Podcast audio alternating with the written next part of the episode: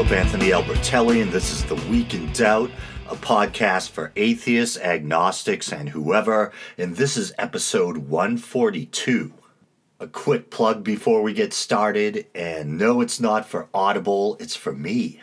Uh, for a while now, I've been talking about how I wanted to produce some extra content that I could sell to help support the show. Well, I took the recent St. Patrick's Day special, tweaked it a little, and now I'm selling it as a kind of mini audio documentary. If you follow the show on Facebook, then you've probably already seen the cover art I created. Uh, so the documentary is now available through Podbean, the site where I host my feed. Uh, Podbean doesn't really have an online store. What they do is when you submit premium content that you want to sell, they generate a link for you that you can embed in your websites, etc. So I put the link on the Week in Doubt Facebook page. Just check out the recent post. And I'll also embed it in the show description for this episode. And if you follow that link or copy and paste it, it should take you to a PayPal checkout where, for the meager sum of 99 cents, you can purchase the audio documentary, which I've entitled A Brief History of St. Patrick. I believe what happens then is Podbean will send you a link via email with download instructions. If you have any trouble, uh, you shouldn't, I hope, uh, just contact me via Facebook or Twitter or the week in doubt at gmail.com and I'll help you out, even if it means sending the file to you myself. And the good news is that it's also available on iTunes. The bad news is the pricing's wrong. I've never sold music or audio tracks online before, so uh, I'm new to all of this. It turns out that unless you meet some pretty stringent requirements, you can't deal with iTunes yourself directly.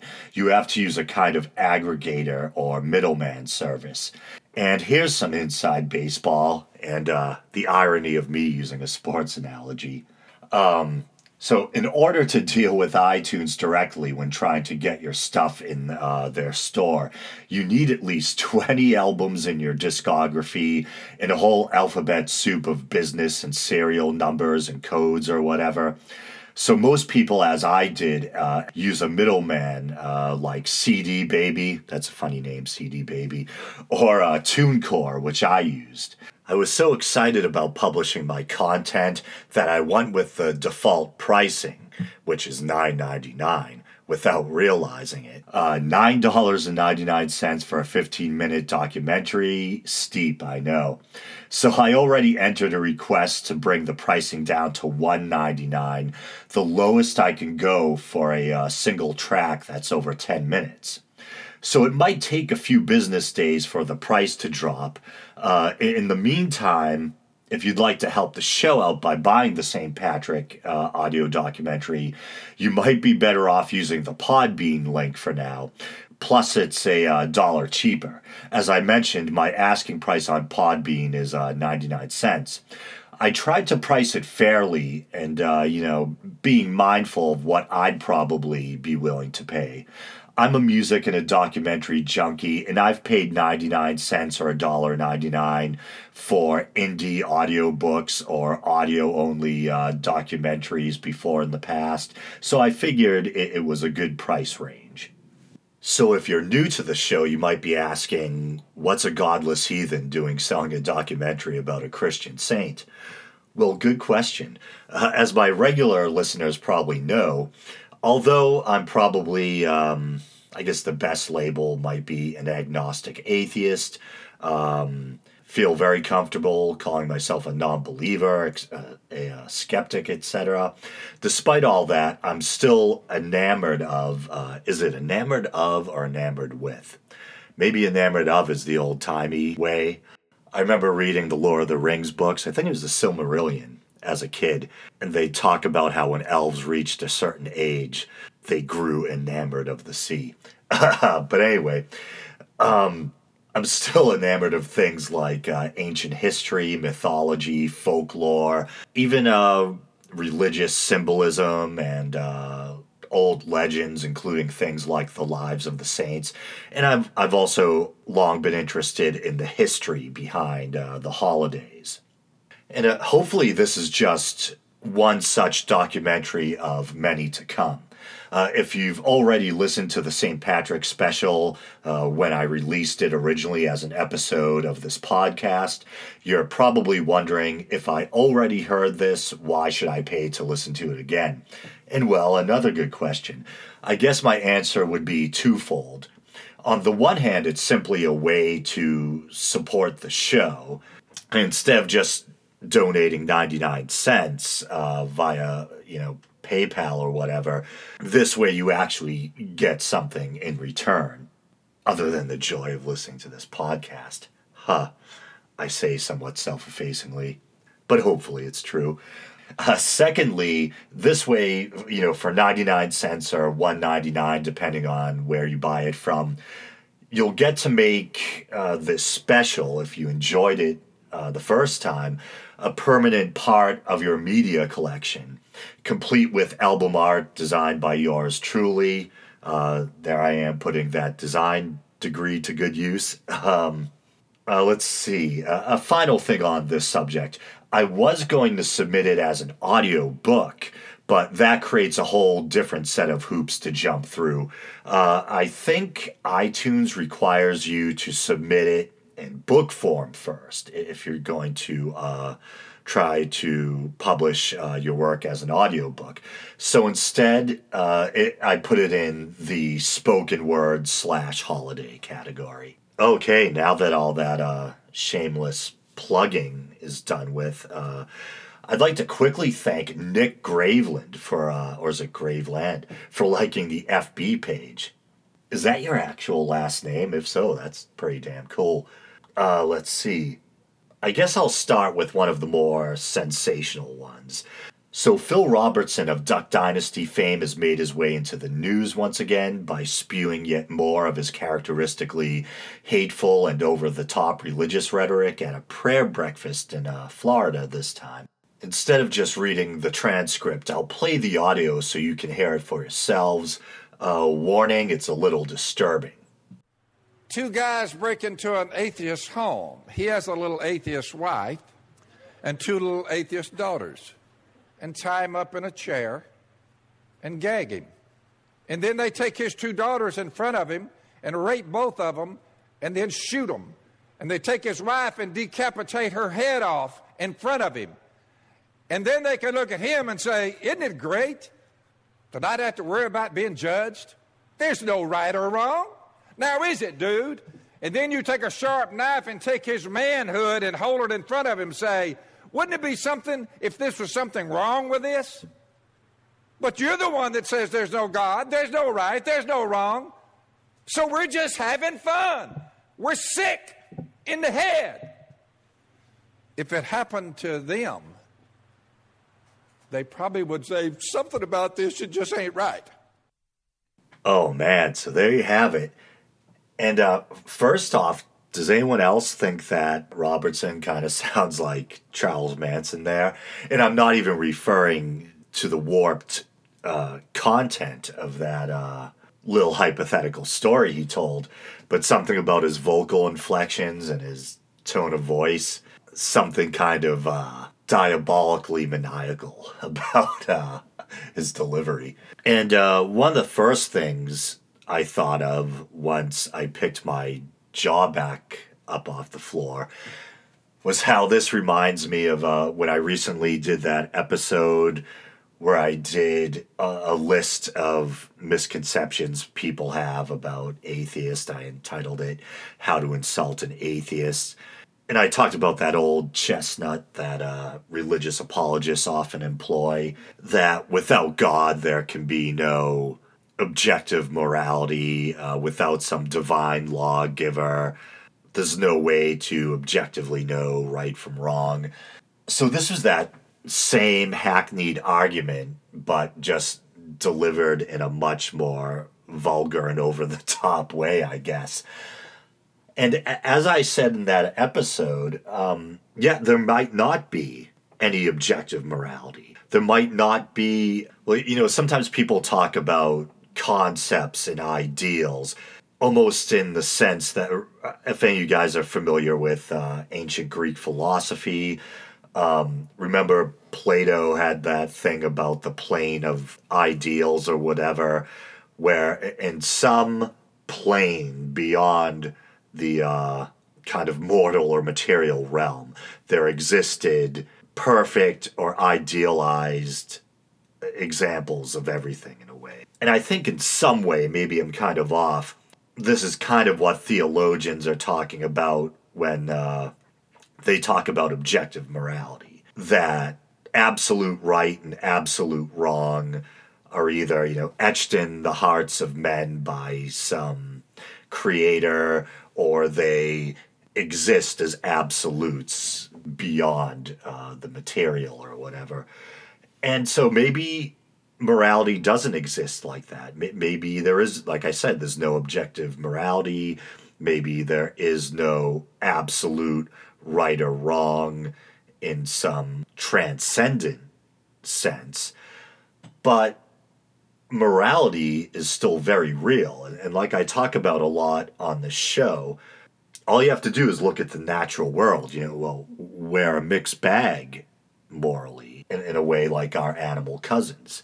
We seem to be wired for empathy and compassion, but also wired for uh, violence and tribalism, unfortunately. And if we look at the natural world, we see good and bad. We see plenty examples of the strong maternal instinct at work. Um, it's true, we do see awful things like cannibalism, infanticide, pitiless indifference towards the weak, etc., things like that. But we also see a lot of altruism and what we would call proto ethics or you know proto morality examples of animals like meerkats or monkeys that will holler or scream to alert the rest of the troop or, or the group that a threat is coming, even though that attracts the threat towards the individual who's offering the warning call. Uh, as I said, the maternal uh, instinct.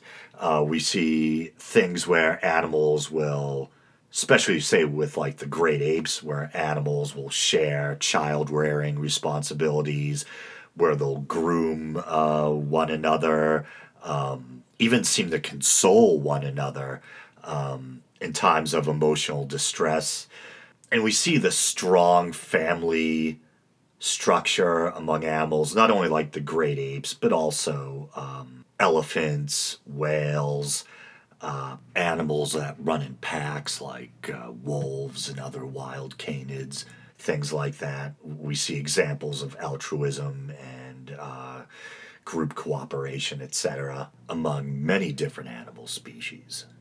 And I think I was actually watching a debate with Sam Harris uh, recently. I forget who he was debating, but he was talking about morality and he brought up a few exa- examples of animal altruism that I had never heard of before.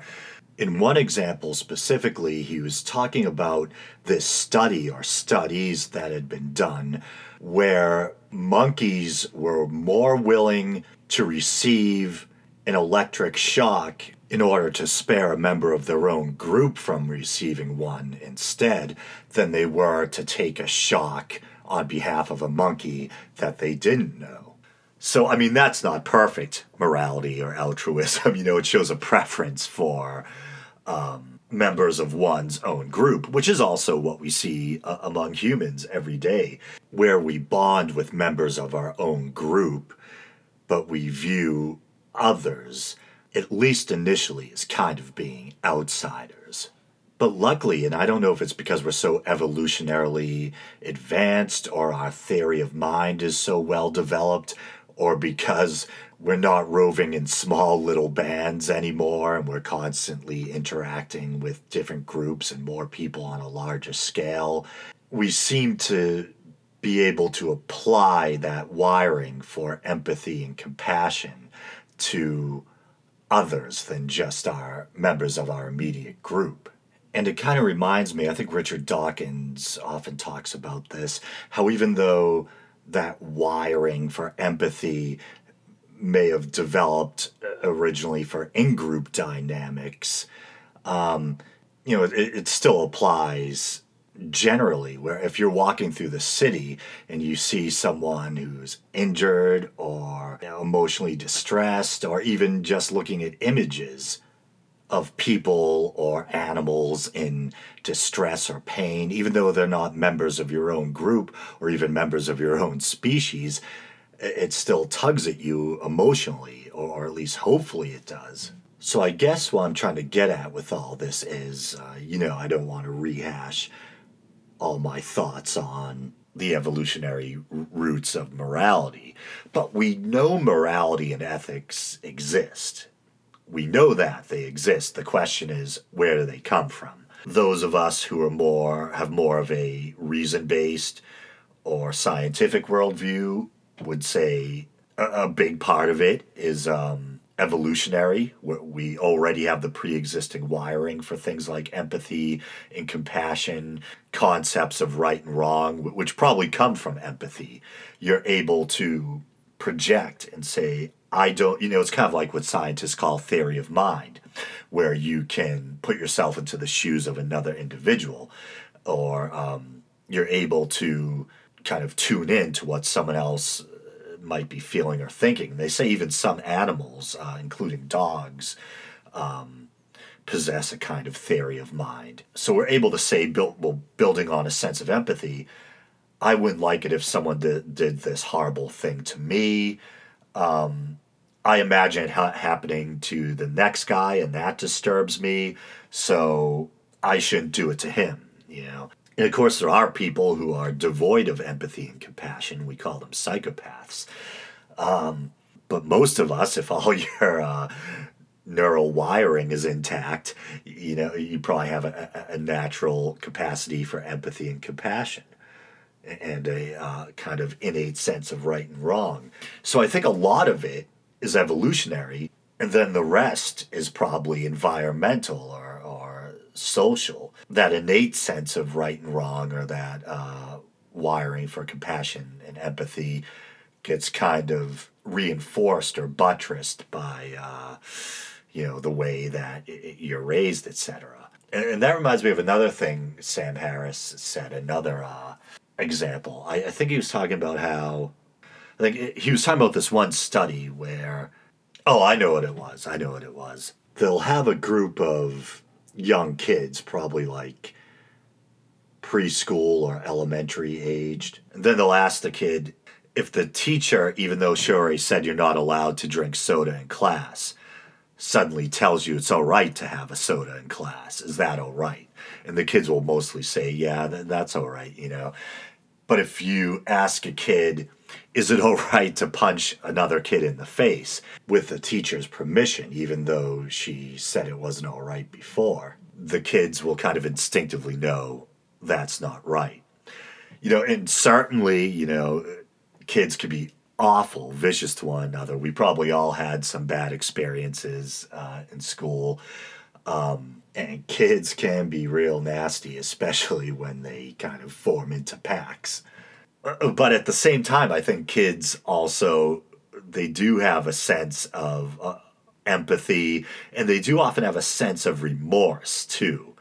You know, it's almost right after you do something bad, or once you've been removed from the pack uh, of troublemakers, and you kind of think about what you did. You know something was wrong with what you did. So I think we do have that kind of moral tool set um, inherently, but that needs to be improved upon through uh, through nurture and others um, kind of walking us through the social norms, so to speak. And uh, for a while now, uh, and I'm gonna swear just to warn you, I've been coming up this concept uh, in my head of uh, what I call a tough shit folder or a tough shit file. That there's some things we might not like about life, but that doesn't mean that they're not true. And I kind of put the possible lack of objective morality into the, the tough shit folder. Um, there might, like I said, there might not be any objective morality uh, that transcends the natural world or something like that. Well, tough shit. You know, I mean, if that's the case, that's a that's the case, and we have to deal with it And we should at least be thankful that we're wired to a degree for uh, empathy and compassion, and that we seem to get pleasure out of treating each other well, um, and that we enjoy solidarity more than we enjoy um, either receiving or inflicting pain. And I forget who brought it up uh, recently, but someone else made a good point that, okay, let's say we give credence, for the sake of argument, to this idea that religion provides us with moral instruction or objective morality. Then you look at the Old Testament or you look at the Quran, and you know, I'm not just some militant atheist who thinks that there's nothing good or, or salvageable from any of the holy books. As I was talking about at the top of the show, with my long standing kind of love affair with ancient history and mythology and the history of religion and things like that. I do think that there's things that we can learn from most religious traditions, and there's even inspirational stuff in the uh, Judeo Christian Bible. But we have to be honest and uh, acknowledge all the bad stuff in there too. And I'm going to sound like a quote unquote internet atheist by bringing up all the old talking points, but they're legitimate talking points. Things like the slaughter of the Amalekites and the Midianites, the you know the violence in the book of Joshua, all the offensive uh, moral and legal prescriptions in books like Leviticus, which uh, talk about killing people for things like witchcraft and wizardry. You know, uh, I forget which book it is that has the famous quote about uh, thou shalt not suffer a witch to live.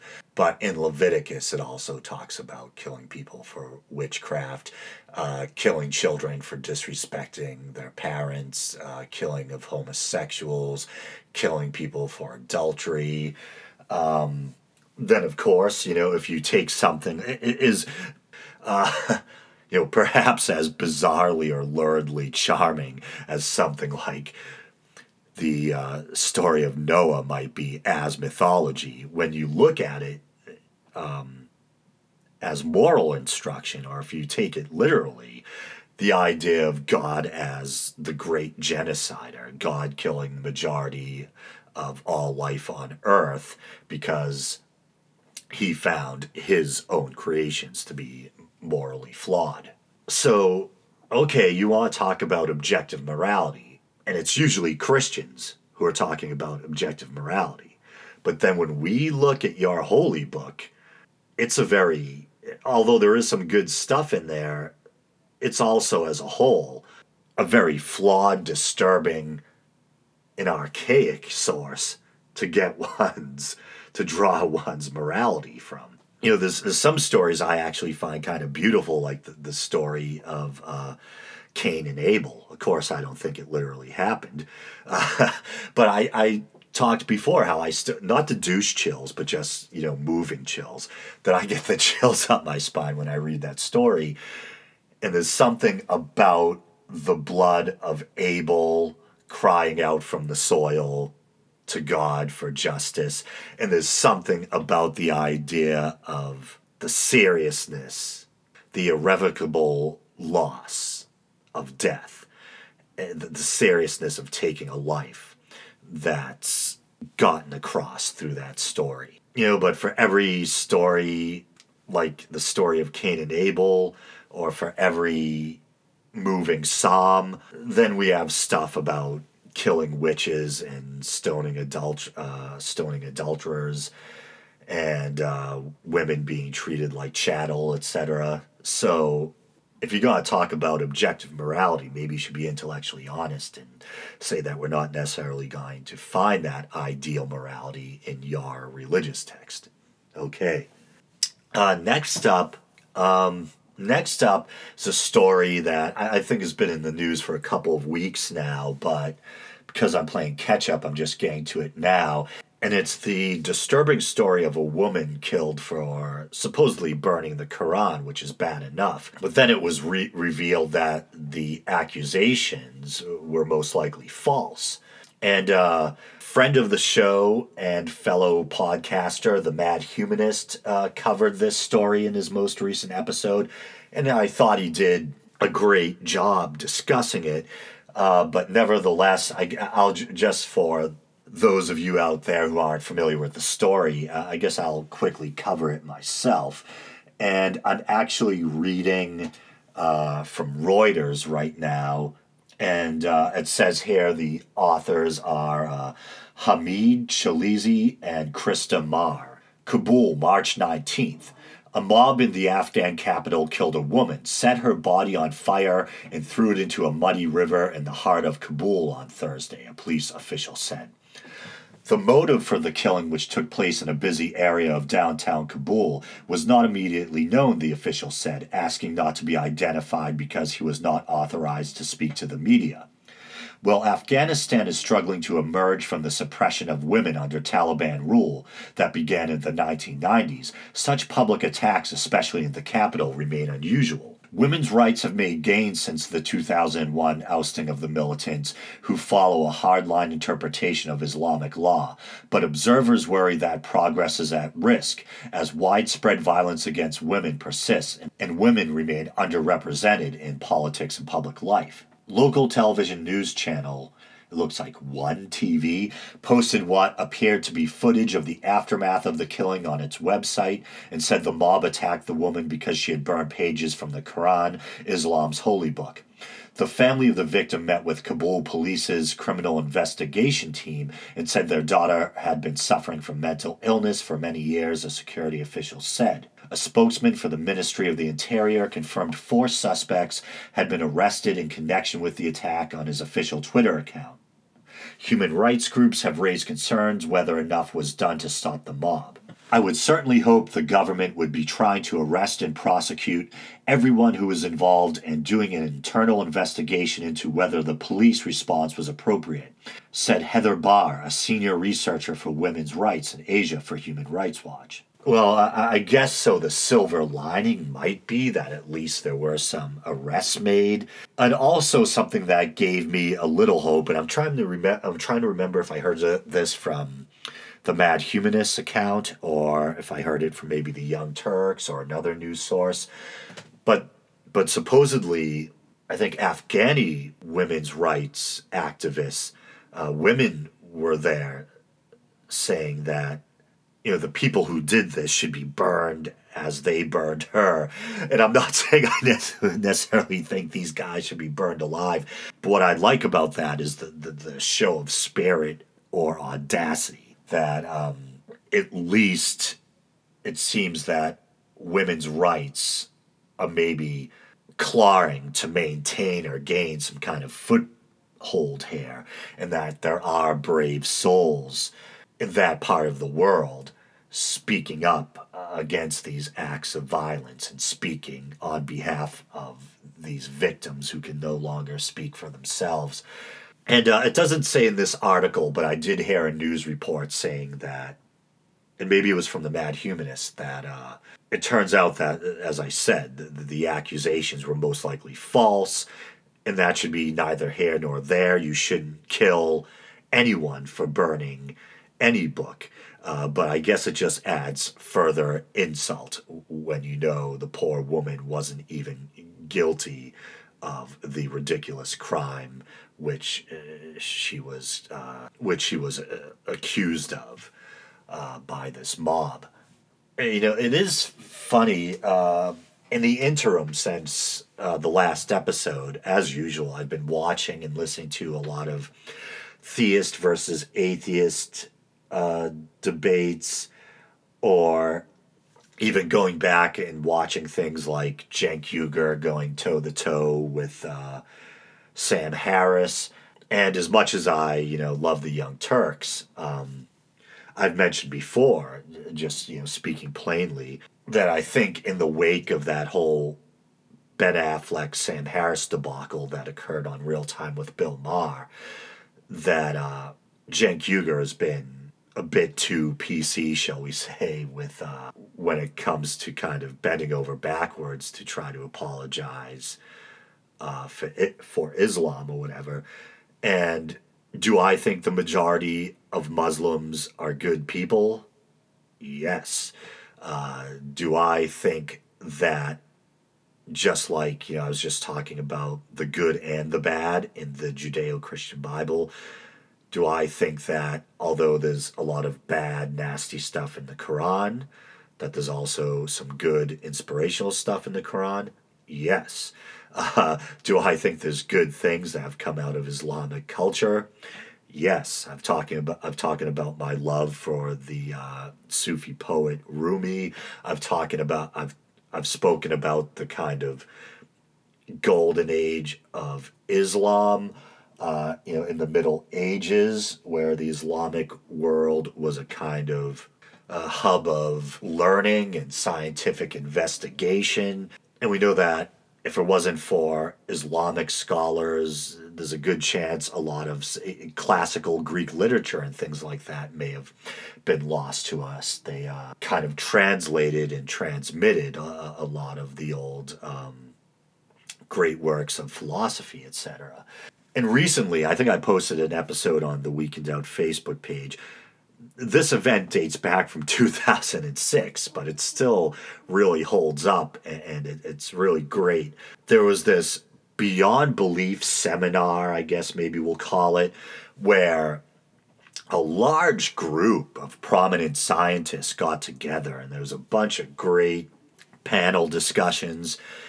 Uh, people like Lawrence Krauss, Neil deGrasse Tyson, Richard Dawkins, Sam Harris, um, a real a lot of heavy hitters were there, and um, and even a lot of uh, staunch atheists or anti-religious people were talking, uh, and these were scientists. We're talking about how much we owe to that kind of golden age of Islam when it comes to things like mathematics, uh, scientific inquiry, etc. Um, and, and, it's interesting how you know there were people like Al Ghazali. This I think he was technically a Sufi, and he was kind of uh, religiously conservative, I think, but also made some important scientific discoveries. But at the same time, there was also uh, a lot of prominent uh, Islamic scholars who were critical of religion, who were even what we would probably call uh, atheists by modern standards. It'd be interesting. I don't, I don't know how they'd fare. Uh, I don't know how they'd uh, fare now nowadays. Um, but speaking of that beyond belief uh, seminar or whatever it was, it was a multi-day event, and I think the whole uh, it's on YouTube. It's broken into ten parts. Each part is like an hour or two long. It's uh, unbelievable.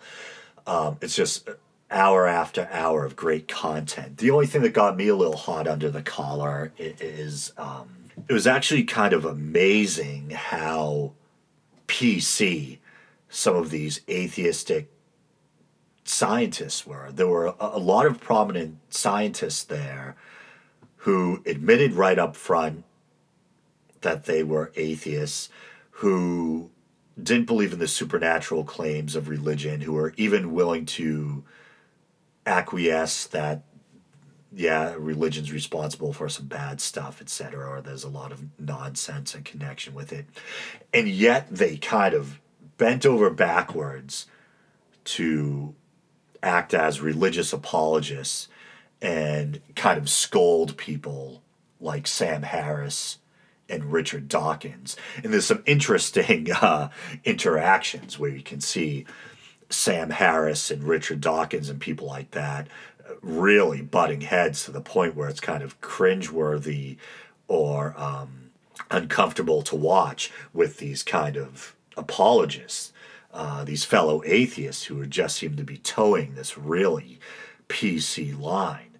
And like I said, you know, there's a lot of things I like about religion, but I also think that people like Sam Harris and Richard Dawkins do a lot of good by not only preaching to the the choir or the converted so to speak i think when you do that you know when when you write books for fellow atheists that maybe have a strong or strident or unapologetic tone that helps to strengthen other non-believers it, it lets them know that they're not alone. It lets them know know that it's all right to be a non-believer. It lets them know that there's other people who also share those thoughts and and uh, it, it, you know, etc. Um, and also, I think those books can make a difference, even to people who maybe haven't made up their minds. You know. Um, and I think that if you take what Sam Harris and Richard Dawkins say at face value, that uh, they have influenced a lot of so-called fence sitters, and that Sam Harris will talk about how he, in his words, receives thousands of emails from people who were kind of on the fence and were deeply uh, affected by his writing. And you know me, uh, I've kind of painted myself as a kinder, gentler atheist. Sometimes there's you know like atheist billboards put out at the holidays and things that I find over the top, but no one's forcing you to watch an atheist debate or lecture. No one's forcing you to buy an atheist book. You know, um, no one's going to your house and sitting next to you and cracking open the God delusion and reading it out loud while you're trying to pray. You know what I mean? or thumbing the rosary or whatever.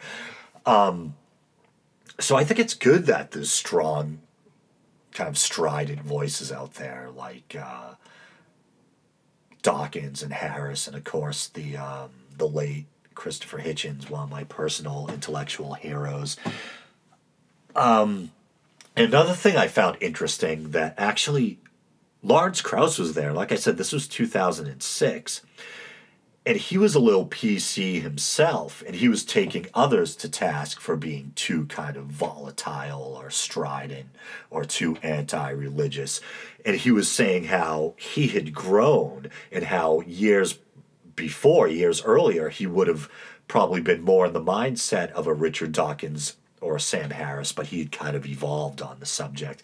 And this was 2006. And of course, now we know uh, Lawrence Krauss should almost be made, you know, one of the uh, four horsemen. He's he's a pretty staunch atheist, and I sometimes cringe when I watch Lawrence Krauss debate religious people because sometimes I feel like instead of giving logical arguments why religion is flawed or why we shouldn't believe the supernatural claims, he could just be kind of really insulting or even comes off as being not just dismissive but almost uneducated on religion as smart and as great of a, a, physicist as he is.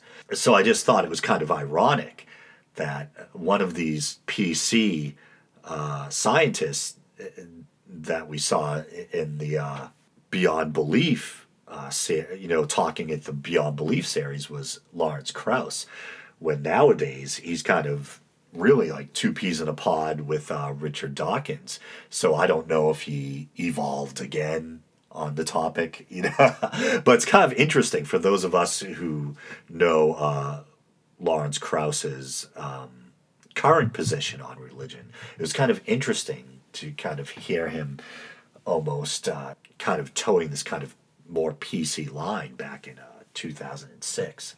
And it's funny, I, I think I noticed a kind of uh, maybe an evolution in the thinking of Neil deGrasse Tyson too. I think recently, and I can't believe I did this. I felt like I willingly jumped down the rabbit hole just to see what the heck he was up to.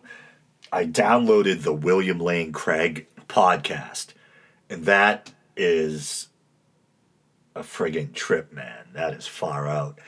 Um, but for a non-believer to sit there and, and like, I, I think I was. Uh, I was playing a video game, and uh, sometimes when I'm playing video games, I like to let uh, you know just kind of documentaries or whatever play in the background. And so I was listening to episode after episode of uh, William Lane Craig's uh, podcast, just letting the feed go, and it, it, it was just, it was trippy. But anyway, um, he did this one thing where he played parts of an interview with uh, Neil deGrasse Tyson. Then he and his sidekick just kind of uh, just kind of bagged on it. You know, I don't know if you can hear my voice kind of fading as I move my head. I'm watching the uh, season finale of The Walking Dead, and I keep checking to look if the commercials are over. That's my dedication to the show. Now, I, I'm usually more focused than that, but come on, man, it's the season finale. Um, and I'm trying to get this show done on a Sunday night before I have to start the uh, work week. But anyway, in the interview, Neil deGrasse Tyson was kind of removing himself from, uh, or trying to distance himself from, you know, the the kind of the modern atheist movement, and uh, you know, trying to identify himself more as an educator, which I think is true. I think that he has a low tolerance for nonsense, and he'll call them like he sees them when it comes to uh, kind of religious or superstitious claims that can't be backed up by evidence. Um, but it was interesting because during the Beyond Belief seminar, he got a little strided himself, and he was talking about, uh, you know, these kind of numbers about how many scientists are non-believers uh, as opposed to what percent uh, are religious and I think he might have been talking about the Academy of Scientists and uh, something like 85% were non believers and, and, a small 15% were uh, religious. And he was saying we shouldn't be asking why so much of the public is religious. We should be asking why these 15% of scientists are religious and we should be trying to figure out how we can make it 100% that are uh, atheists or non-believers you know? And then uh, lawrence krauss and neil degrasse tyson were kind of butting heads. And uh, lawrence krauss was sticking up for the religious minority and saying i don't know why you insist on trying to change them. They're doing science. Leave them alone. So it was an interesting exchange and i actually agree with both of them in a way I agree with Neil deGrasse Tyson. That would be great if scientists didn't have to compartmentalize, if they didn't have to, you know, keep their wacky religious beliefs in one compartment, and uh, so they could do their science, and so that we didn't have to worry about the uh, religious compartment bleeding into the science or whatever. Um, but at the same time, you know, people have to be free to believe what they want. And um, if a person can compartmentalize and still do a competent job or maybe even a great job as a scientist, then, you know, maybe just let it be. Um, that doesn't mean that we can fully understand it. I mean, still to this day, it always kind of uh, boggles my mind how, let's say, uh, Francis Collins, you know, this brilliant scientist, um, headed up the Human Genome Project, and yet he's kind of a quote unquote born again Christian. I don't know if he's technically what you would call a born again Christian, but he had this religious experience. Uh, if you're like me and you're kind of well versed on the backstories of all these different figures, then you probably already know the uh, popular anecdote where he was hiking and he saw a frozen waterfall that was kind of, you know, in three parts. And it reminded him of the Holy Trinity. And he was in awe of this waterfall. He fell to his knees in the dewy grass and became a Christian. Uh, so, that always kind of blows my mind. You know, how can someone be a person of reason? and uh, be scientifically minded on the one hand, and then fully embrace something without evidence in another regard. And that reminds me of this kind of insight that I had recently. I noticed that a, a lot of prominent Christian defenders are uh, people who embrace religion later on in life. Like uh, well william lane craig was kind of raised in a kind of secular home and embraced christianity in his late teens i think. Francis collins didn't have a particularly uh, religious upbringing. I think he said his parents were almost these kind of like hippies who um, didn't really provide him with any kind of particular religious education or instruction. Um, and I think there's a couple of, uh, like maybe Alister, is it Alister McGrath? Uh, there's a couple of prominent British Christian apologists who are um, also people who, I, I think Alister McGrath might have been a uh, an atheist when he was younger, and then kind of found Christianity. And I notice a lot of people like that seem to focus on the positive effect religion has in their life, and they kind of diminish or dismiss, they're dismissive of the damage that it can have on people when they're raised religious. Because um, I think for them, you know, religion's the thing that saved them. They felt kind of lost or they needed something. So then they filled that hole with religion. Whereas when you're raised religious um, and you don't have any choice, you're indoctrinated, you know. Um, and I'm thinking about things like the doctrine of hell. As super religious as William Lane Craig is, I remember watching a debate with him and him kind of scoffing at the idea that people fear God or fear hell or this and that, something like that. You know, try being raised Catholic. Guilt, uh, fear of God, fear of hell, um, to some degree are part and parcel. Oh, there might be some kind of more enlightened social justice Catholics, you know, who kind of play down the em- emphasis on those things, uh, who have kind of a, to quote my British friends, more of an airy fairy approach to Catholicism, but old school traditional Catholicism can breed a lot of uh, neuroses in a child. I think it's easy for uh, people who converted or embraced Christianity later in life as this thing that saved them it's easy for them to dismiss this stuff. But uh, such doctrines can have a powerful effect on you as a child. And like I said, I didn't leave Christianity because of that baggage, or I didn't. I don't even know if I ever officially left Christianity.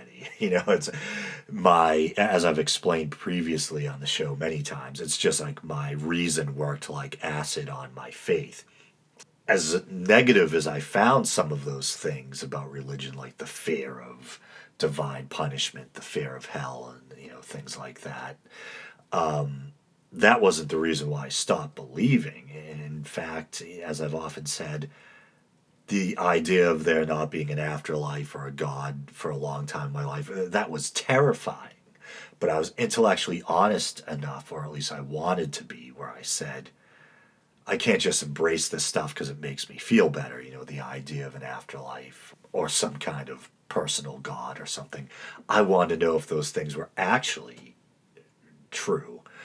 And uh, even though I tried to believe, reason just eroded my faith. And, the, and ironically, the more I studied things like the history of religion, etc., the more apparent it became to me that those things are man made. You know, I, and I think I discussed this in my interview with Steve from the uh, Skeptical podcast, the uh, dad from the UK who's caught up in this kind of controversial uh, court decision where he was ordered to take his uh, children to Catholic Mass. But I talked about how you know, even though I'm a, a skeptic, a non believer, a person of reason, even though in a sense my reason wouldn't allow me to believe it, even if I wanted to, that I still uh, feel the weight of that baggage of uh, things like the fear of hell, uh, all that old Catholic guilt and stuff. I still carry the kind of the weight of that stuff around with me, even though I'm no longer a believer. And I think it's because stuff that happens to you in childhood or that you're taught in childhood when you're still so malleable and, and, and receptive to uh, ideas or doctrine uh, it, it can that stuff can stay with you for the long haul it, it's hard to escape but i'm trying to think how i got off on this very long tangent uh, I think I digressed quite a bit. I was talking about story about the woman being killed for supposedly burning a Quran. And I was talking about people who are PC or 2PC when it comes to Islam. And I was talking about how, even though I think I have a fit, uh, even though I think I have a pretty fair-minded approach to Islam, where like uh, the Judeo-Christian Bible, I think there's good and bad stuff in the Quran as well, and that we shouldn't obviously demonize all Muslims. Um, was Islam probably the second largest religion in the world next to Christianity? Um, well, there are roughly like 1.6 billion Muslims in the world. And relatively speaking, it's only a very small minority who are committing all these heinous acts in the name of religion, whether it's, you know, ISIS, Boko Haram, people committing honor killings, uh, things like that. But still, we have to be honest. And when these people say they're doing things in the name of religion, we should admit that it, these things are, religion is at least partly the cause of these vile actions, uh, especially when it comes to things like killing someone for supposedly burning the Quran. I mean, you're killing someone for burning a holy book. You're killing someone for religious reasons. Now, you might be able to try to read in these cultural and social factors in there and things like that. Maybe attitudes towards women that date back even before Islam or something like that. And maybe there's some bit of truth to that. But it's still a murder done in the name of religion for religious reasons. These people were taught that it's taboo to desecrate a certain book, a religious book, to the point where they felt justified in killing someone because of it. So, religion in cases like this does apparently have something to do with it. I just think that we should be honest about that. We don't have to ignore what's good about certain belief systems or demonize an entire group of people, but we should be honest when certain religious teachings drive people to do bad things, or we should take people at their word when they, to some degree at least, when they claim to have done something heinous in the name of religion. I'm trying to think if it was during that Beyond Belief uh, seminar or, or whatever it was, but Sam Harris made a good point when he was talking to one of these people who was acting as kind of a religious apologist. And uh, he said something like when some evangelist or humanitarian does something good in the name of religion, you take their word for it, but you won't take the word of someone like Osama bin Laden when they say they're doing what they did in the name of religion which I thought was an excellent point, and it's one I've never really heard before, and it kind of stopped me in my tracks uh, a bit. And I know Sam Harris catches a lot of flack for his position on Islam, and uh, I've always said from the outset of this show that that my focus as a non-believer is kind of more personal, and maybe it's to my detriment or says something self-involved about me that I don't get is caught, even though I do cover news stories about when people do awful things in the name of religion. First and foremost, my focus as a non believer is wrestling with the big issues and, and trying to get at the truth of things about life's big questions. I'm not as preoccupied about the social ills that religion might cause or um, what part religion plays in the the mess that is the geopolitical stage right now. You know, uh, how much of a part does religion play in terrorism, in war, and uh, how much of it is just good old human tribalism? I don't know. So I'm probably not as sanguine about that stuff as Sam Harris is but I, I still think he makes a lot of great common sense points in his uh, uh, analysis about these things and that he catches a lot of flack for it. Well, here it is a day later, and I've returned to finish the show. Um, so, where did I leave off? I think characteristically, I uh, meandered off topic for a while. I think I was talking about the story of the woman who was killed for burning uh, the Quran, um, supposedly burning the Quran, and it looks like uh, she was falsely accused.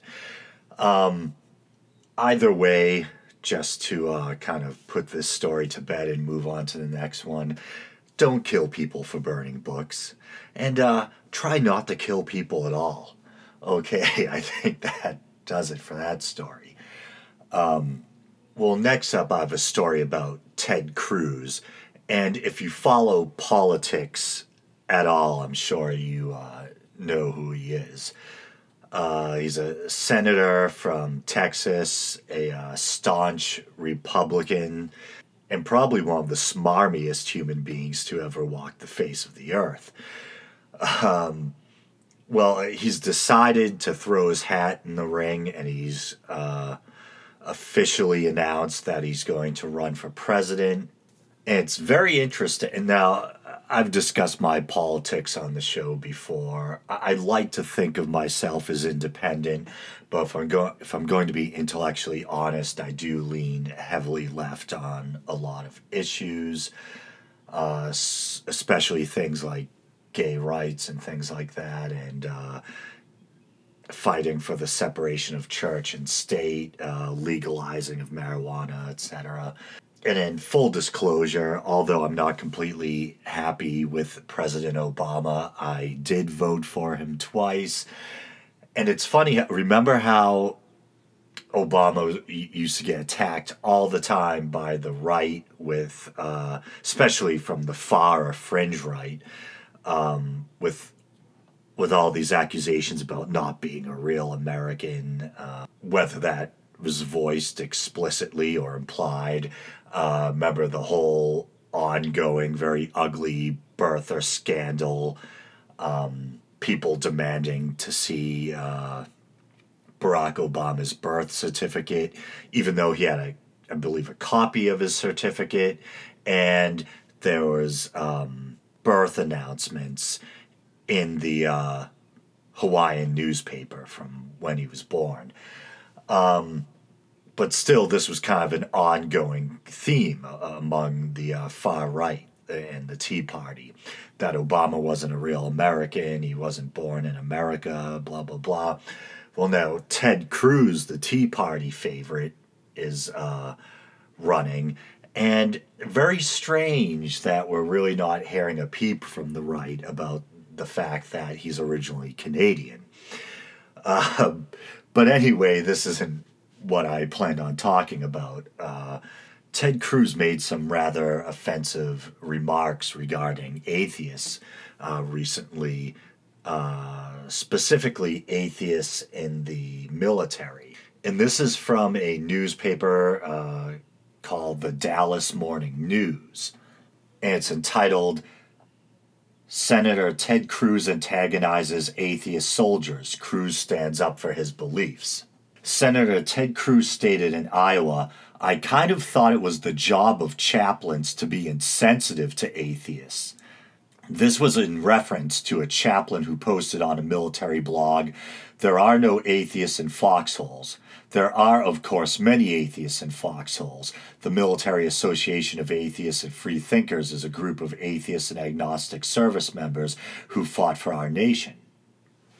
Now, imagine if someone that stated that it was the job of atheist officers in the military to be insensitive to Christian soldiers. It would be deemed rightly outrageous. Well, it is outrageous for a man who wants to be the next president of our nation to state that it is the job of chaplains to abuse their authority in order to win converts to Senator Cruz's religion. As an atheist in the military, I didn't believe it was the job of the chaplains to convert me. Chaplains exist for members of the military who require their services, not to spread the Christian gospel. If Senator Cruz becomes president, he needs to know as commander in chief that there are atheists in the military and that their rights must be respected. And I wish it said who wrote this. Uh, and it's well worded and it's uh, written as a, a, letter to the editor, um, but I don't see the, the name. Oh, okay. It's underneath uh, Jerome McCollum uh, from Dallas. Then underneath it, from uh, the opposing side, it has a writer praising Ted Cruz for standing up for Christianity. And I originally heard this story via the Young Turks. I tried to find the audio, uh, but I had trouble locating it. But yeah, those are his words. And the Young Turks uh, quoted that same sentence. I kind of thought it was the job of chaplains to be insensitive to atheists. And here we're supposed to be a country that celebrates freedom of religion. And here we're dealing with the religious rights of people in the military, the people that, whether or not you agree with every war, the people who still um, fight and die, you know, so we don't have to. Um, and I'm almost speechless, uncharacteristically, I mean, it doesn't surprise me. As I said, uh, I think that Ted Cruz is not only incredibly uh, smarmy, but incredibly opportunistic too. And I wouldn't put it past him to say just about anything to pander to his base. But obviously, there's people of all ethnicities, creeds, and religions in, in the military, just like the country. The military is a melting pot. And I can actually remember uh, I have a couple of friends in the military. Uh, one's really a, a, devout Catholic. I don't know if he still is. We haven't spoken in a few years. Uh, the other one, um, I don't even really know how concerned with religion he is. But I remember when they first joined the military uh, years and years ago, they did this little thing for their friends back home where they would have uh, dog tags made up for us and you know they would tell us the different religions that were offered or whatever you know that could be put on the dog tags and, and atheism uh, you could actually state that you were an atheist on your dog tag i believe i think so if i remember correctly at the time i asked my friends to make me a dog tag that said uh, buddhist on it and i believe whoever made the tag actually misspelled buddhist I think also for a long time there's been Satanists, members of the Church of Satan in the military, and I think you can even have Satanist on your dog tag. I think uh, that was one of the choices we joked about, but that was a serious option. I hope I didn't imply a minute ago that atheism is a religion by saying you could have it on your dog tag. And you guys know my stance on that. I don't want to get into the to go into a whole nother hour long uh, digression about uh, that. Um, but I guess my point is that it, it's obviously offensive to me uh, as a non believer myself to pick on people in general for being atheists, but to pick on a soldier for being an atheist when, as far as I mean, I've never served, as far as I know, uh, Ted Cruz has certainly never served. Um, and here he is making smarmy comments about atheists in the military. And it kind of reminds me of people like, uh, I think George W. Bush served in the National Guard or something like that. Um, but reminds me of other uh, chicken hawks like Rumsfeld and uh, Dick Cheney, who seemed very eager to send other people to Iraq to lose their lives, uh, but had never fought themselves. And I think Cheney infamously had a very high number of uh, deferments or, or whatever. I think he, he probably came from a well to do family. And I think, like a lot of people during the Vietnam era, used college as an excuse to get out of, you know, to avoid the draft um, when other people didn't have that luxury. And I can remember when 9 11 happened, uh, and I'm ashamed of it. I'm not proud of it. I think I was so pissed off about 9 11, you probably could have talked me into invading any country. and at the beginning, I remember thinking that, okay, uh, let's invade Iraq, you know? Um, and there was a lot of Demo. It wasn't just Republicans. There, there were a lot of Democrats in in uh, Congress too. Um, who supported uh, the idea of invading Iraq. And I think Hillary Clinton originally supported uh, invading uh, Iraq. And to his credit, I believe Barack Obama did not.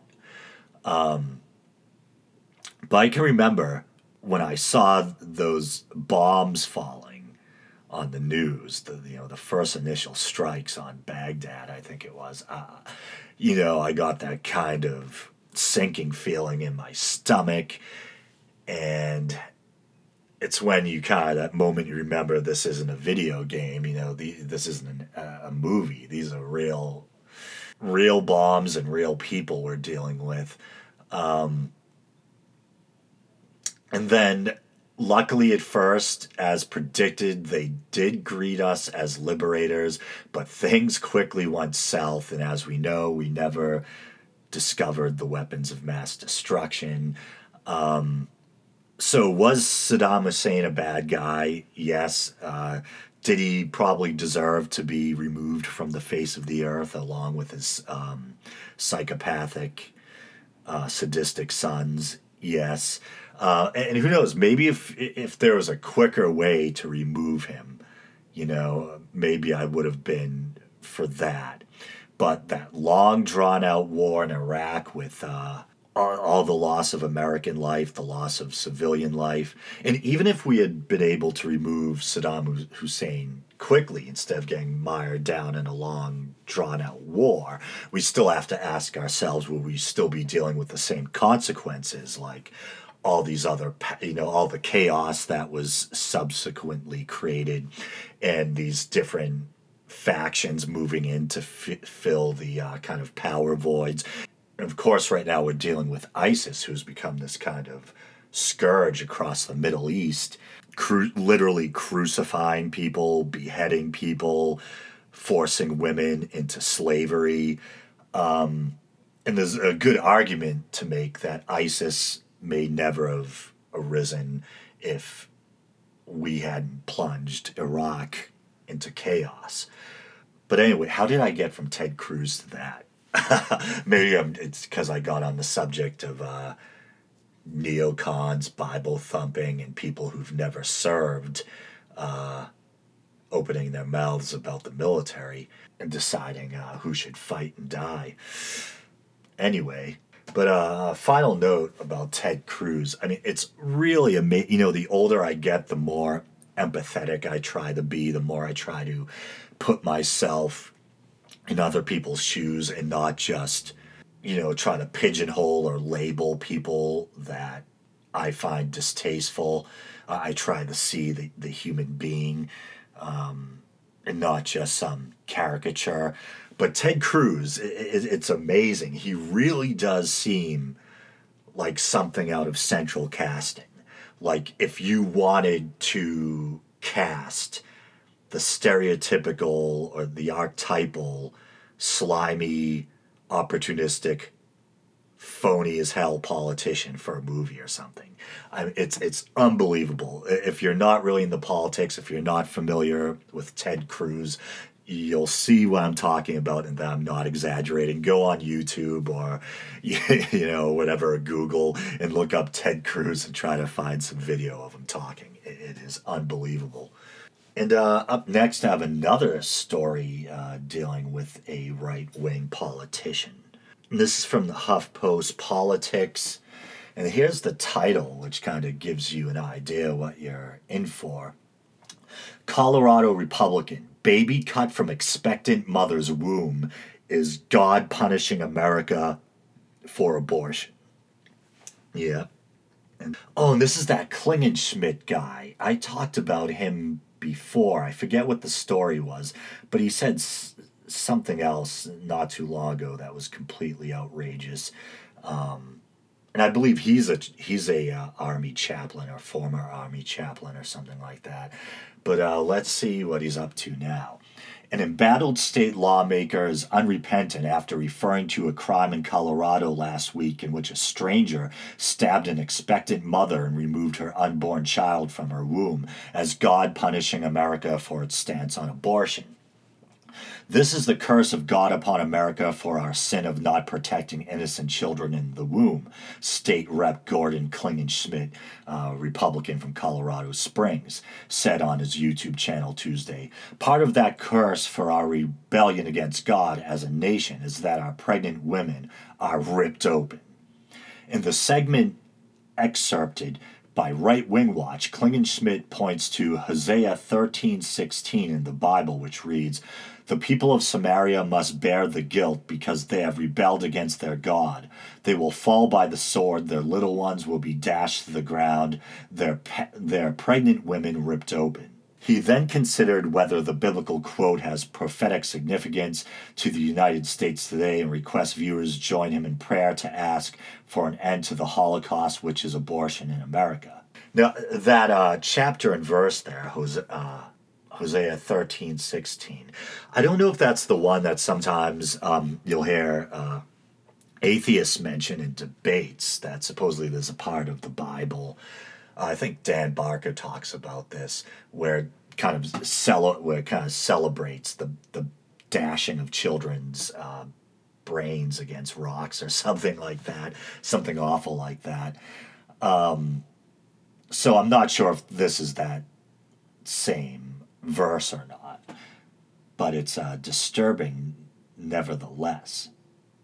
Oh yeah, maybe it is because now that I read it again, more closely instead of just, you know, saying the words that I really kind of drink it in.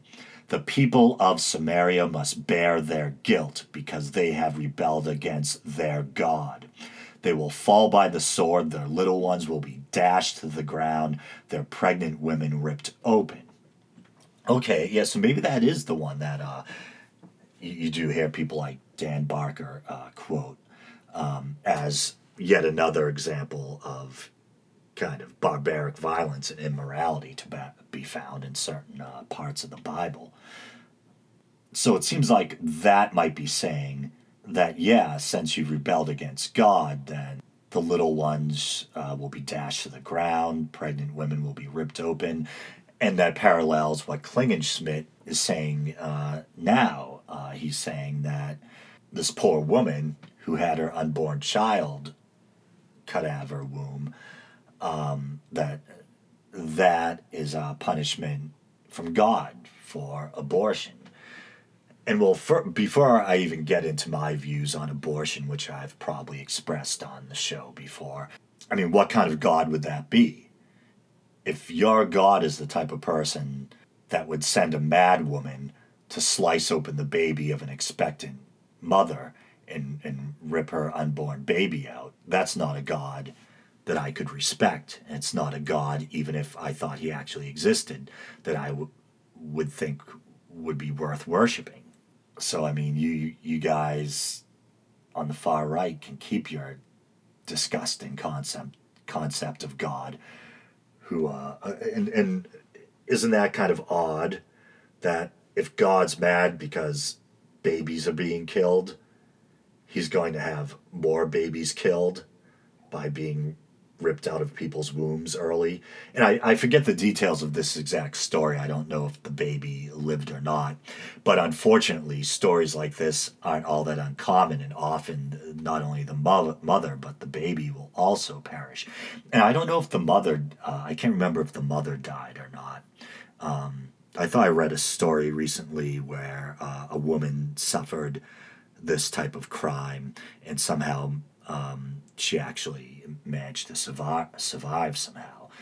Um, and this kind of reminds me of my talk on objective morality earlier, and and the point I was making about uh, okay, if you're a religious person and you want to say you believe in some kind of objective or absolute morality, don't pretend that that ideal morality can be found in your holy book, because there might be some inspirational things about how to treat the poor and things like that in the Bible.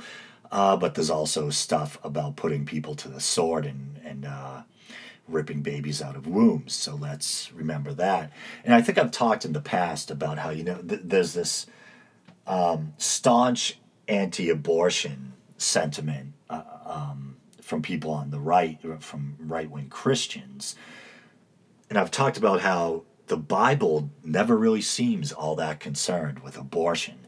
In fact, there seems to be certain laws and um, prescriptions about how people should be compensated if a child is killed, as opposed to um, an un- as opposed to an unborn baby, uh, etc. And the recompense is usually a lot smaller for a baby that's um, inside the womb than outside the womb. And in fact, I think it was a certain number of months or years had to pass before uh, even a, a baby or a small child was recognized as having the same value as an adult human being.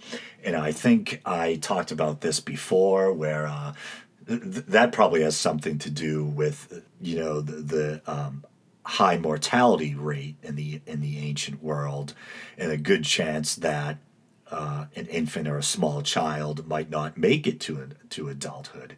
So people probably wanted to see if the kid was going to stick around before you begin to think of it as uh, having the same uh, the same value as an adult or whatever. Uh, as harsh as that sounds, and my I've talked. I think I've talked about my views on abortion before. I I kind of mirror Christopher Hitchens' uh, views, where even though I'm a non-believer. I believe that um, all life has meaning and all people have a right to live. Um, with some exceptions, say like uh, someone who commits an incredibly heinous uh, act or something like that. Um, but you know, I've talked about that story about the Petit family before, that family in Connecticut. I don't want to go into it again, but it haunts me about what was done to that uh, family uh, by uh, two criminals, uh, two psychopaths so I'm not sure if people like that, you know, when you do something that heinous, I think maybe you forfeited your right to live. Uh, but and generally speaking, I believe all life has value, including unborn life. But I also believe in a woman's right to decide what medical procedure she wants to have, what she wants to do with her body, and that's like I've said before. The reason why I think abortion is such a, a contentious or hot button issue is because it, it puts two very important rights at loggerheads. The right of a woman to choose what she does with her own body um, and the right of an individual to life the right of an unborn, unborn person to life. Then i think there's kind of a spectrum or a sliding scale and I feel odd being a guy talking about this, you know, um, morally expounding on abortion or whatever. Uh, but I think the earlier the abortion takes place, the uh, quote unquote better, you know, it is.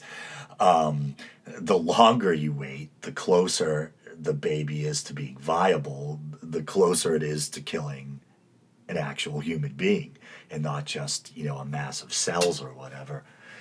Um, but I think then there's that caricature among pro life people that somehow, you know, abortion is something that people do on a whim. You know, let's go have an abortion, uh, nothing else to do. Um, whereas I think an, an, abortion is probably one of the hardest decision. You know, whether or not to get an abortion is probably one of the hardest decisions a woman will ever have to make in her life and I'm sure if she chooses to have an abortion, it's not going to be a, a happy day. Um, I'm sure they feel the weight of that decision more than anyone else. And if someone has, you know, an early uh, uh an abortion early on, I'm not an embryologist. Uh, is that a real thing? Uh, so, you know, I don't know exactly how formed a, a fetus is at, at uh, what stage, uh, you know, at the various stages of gestation. But if someone, you know, I have no problem, obviously, with uh, morning after pills, uh, things like, you know, those kind of abortifacients. If a person has an abortion early on, you know, I'm not too troubled by it. Um, And then you'll hear all these horror stories about late term abortions, you know, fully formed babies being uh, partially pulled out of the womb and killed or whatever.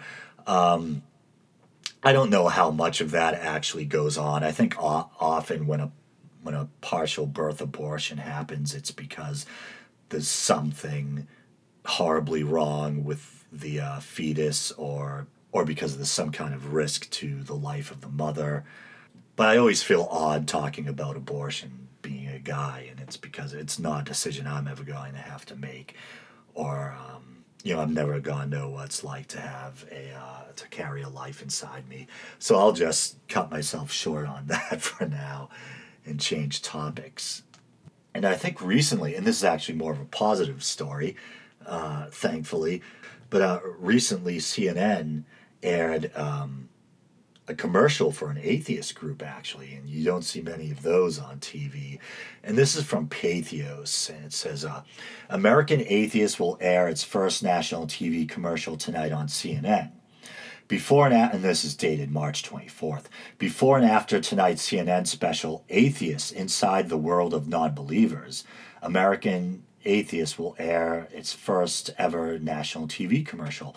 And I didn't even know CNN aired that uh, special. I had no idea. I guess maybe I'm contributing to their uh, plummeting ratings. Uh, I used to watch CNN a lot. I actually enjoyed watching uh, Anderson Cooper. I thought it was one of the better, you know, fairer, straight news uh, shows uh, um, on cable as opposed to you know watching Fox News or MSNBC. Um, but I haven't watched. I haven't been uh, watching Anderson Cooper recently, so or CNN in general. So I, I didn't know that uh, they had a, a, special about atheists. And I, I didn't download the file, so I'm playing this over my iPad. So I don't know how clearly it will come across through my mic, but I'll uh, I'll play that commercial now. Do you keep your doubts about religion to yourself? You have questions about God that you never ask? We have a better way. American Atheist offers a diverse community for people exploring reality religion free. American Atheists is leading the charge for equality and the separation of religion and government. Join the most vibrant atheist community in the country. Your voice matters because equality matters. Well, that's uh, that's pretty cool. And, and, to be honest, I don't know a lot about um, the American Atheist Organization. Uh, it's kind of like I said when I first started this podcast, maybe on episode one or episode two, that one of the cool things about being a non-believer and being a free thinker is that you didn't have to be a part of any group. You didn't have to, you know, worry about the same type of peer pressure and indoctrination that you did, you know, being uh, part of a religion so even though I'm a non-believer myself, I actually don't know that much about different uh, atheist groups. So uh, um, let's see. Oh, it continues below. Oh, and it's re- it's commenting on the commercial. Given the nature of AA's billboards, this is relatively tame. So I wonder if they do the, uh, those kind of similar billboards to the uh, Freedom from Religion uh, Foundation's billboards that I sometimes criticize. But anyway, I mean, I like that commercial, and I thought it was really positive. It's not saying don't believe in God. It's saying, do you ever have doubts? Do you have a question? Um, and, you know, even though this is supposed to be a country that reveres the freedom of religion and that was founded by these kind of secular enlightenment figures, unfortunately, you know, it's something you almost become accustomed to, you don't really stop to think about it. Unfortunately, atheists are treated like a minority in this country. And as I said in the past, an interesting litmus test is can you picture an atheist being elected president? And I still can't. And uh, I think that says a lot. And the fact that it's news when a station airs a pro atheist commercial that should tell you something too. And it's strange, you know, we're supposed to live in a country, like I said, that values freedom of speech, freedom of religion, that values progress and free thought and things like that, and uh, scientific innovation. Um, and you know, according to some polls, I mean, it depends on which poll and it depends on which scientific academy uh, being polled, etc. That you know, the majority of scientists are uh, non-believers or skeptics, and that it would seem to me that often um, being a non-believer goes hand in hand with uh, healthy skepticism, with a rational, reason based worldview. Um, that often it's very educated people um, who are atheists or non believers.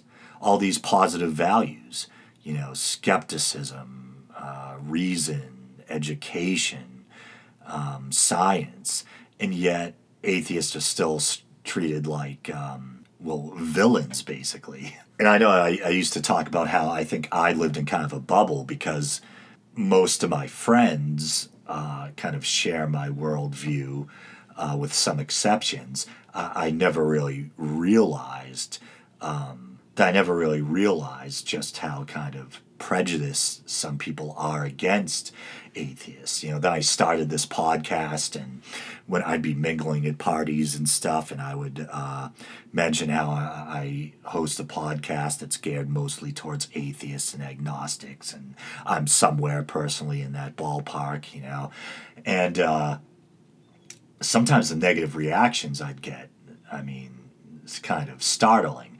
Um, at the same time, there'd also often be some positive reactions, sometimes from you know college educated people, people who studied science, etc., and uh, other times from salt of the earth, blue collar people, people who maybe weren't the most educated people, but their common sense just led them to doubt, you know, on their own.